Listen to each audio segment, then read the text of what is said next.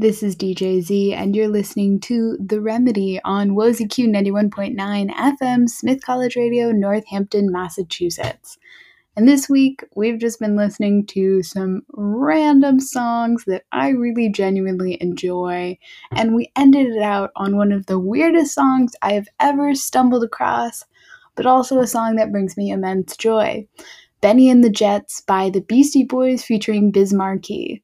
I would describe it as Biz Markie singing a drunken cover of Benny and the Jets, but it is also how I feel when I listen to Benny and the Jets by Elton John, and so that's why I think it is wonderful, and I hope you enjoyed.